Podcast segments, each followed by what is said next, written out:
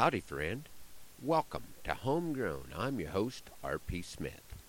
Welcome to the new year, and hang on, there may be a few slick spots. The phone rang early this morning, which I had a feeling might not be good. Zane had just left a few minutes earlier in the new used pickup because he needed to take his own horse to his part time job at the feedlot. The new used pickup no longer has a back window and does have a new dent but it's still upright, and it sure could have been a lot worse. I read a quote recently that was something to the effect that there are no hardships, just ships that draw us closer to God. I hope that as we sail into 2016, that all of you will be aware of the vessels that the Lord is using for this purpose. Seems like early in the year would be a good place to visit some poetry from quite a few years back. This fellow's name was Solomon, and one of the books he put together was called Ecclesiastes. This little piece is from the third chapter.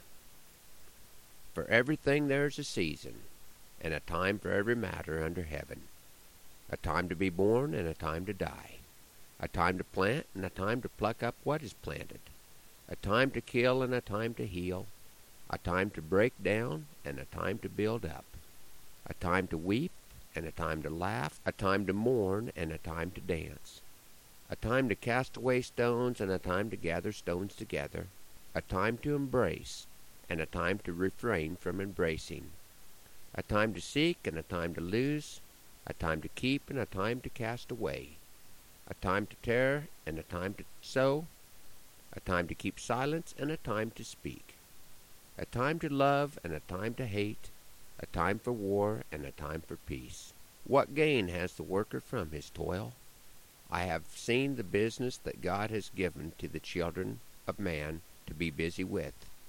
He has made everything beautiful in its time. Also, he has put eternity into man's heart, yet so that he cannot find out what God has done from the beginning to the end. I perceive that there is nothing better than to be joyful and do good as long as they live, and that everyone should eat and drink and take pleasure in his toil. This is God's gift to man. I'm blessed to have a couple jobs that I do receive a great deal of joy from, and I thank you listeners for being a part of that. My philosophy isn't nearly as deep as Solomon's, but this little poem would probably be included in my ecclesiastic chapter. I call it last ditch effort. I've got three geldings in my string, all better than I've had before. But life would be more fulfillin' if I was pitchin' hay to just one more. My broodmare band is a solo act, just her and the stud in that pen. But the AQHA says to get anywhere I need to have at least ten.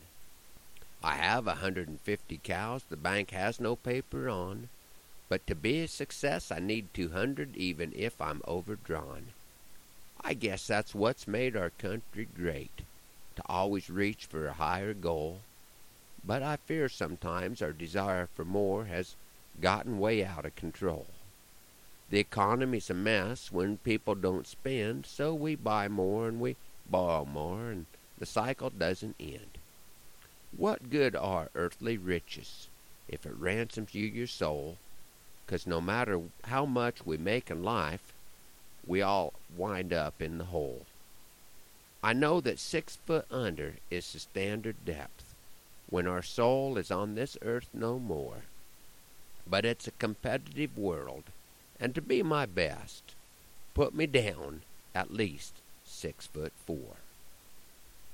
Thanks for riding along on Homegrown this morning hoping that the Lord blesses you real good today, that He is raining on your place, and that our happy trails cross again soon. I'm R.P. Smith.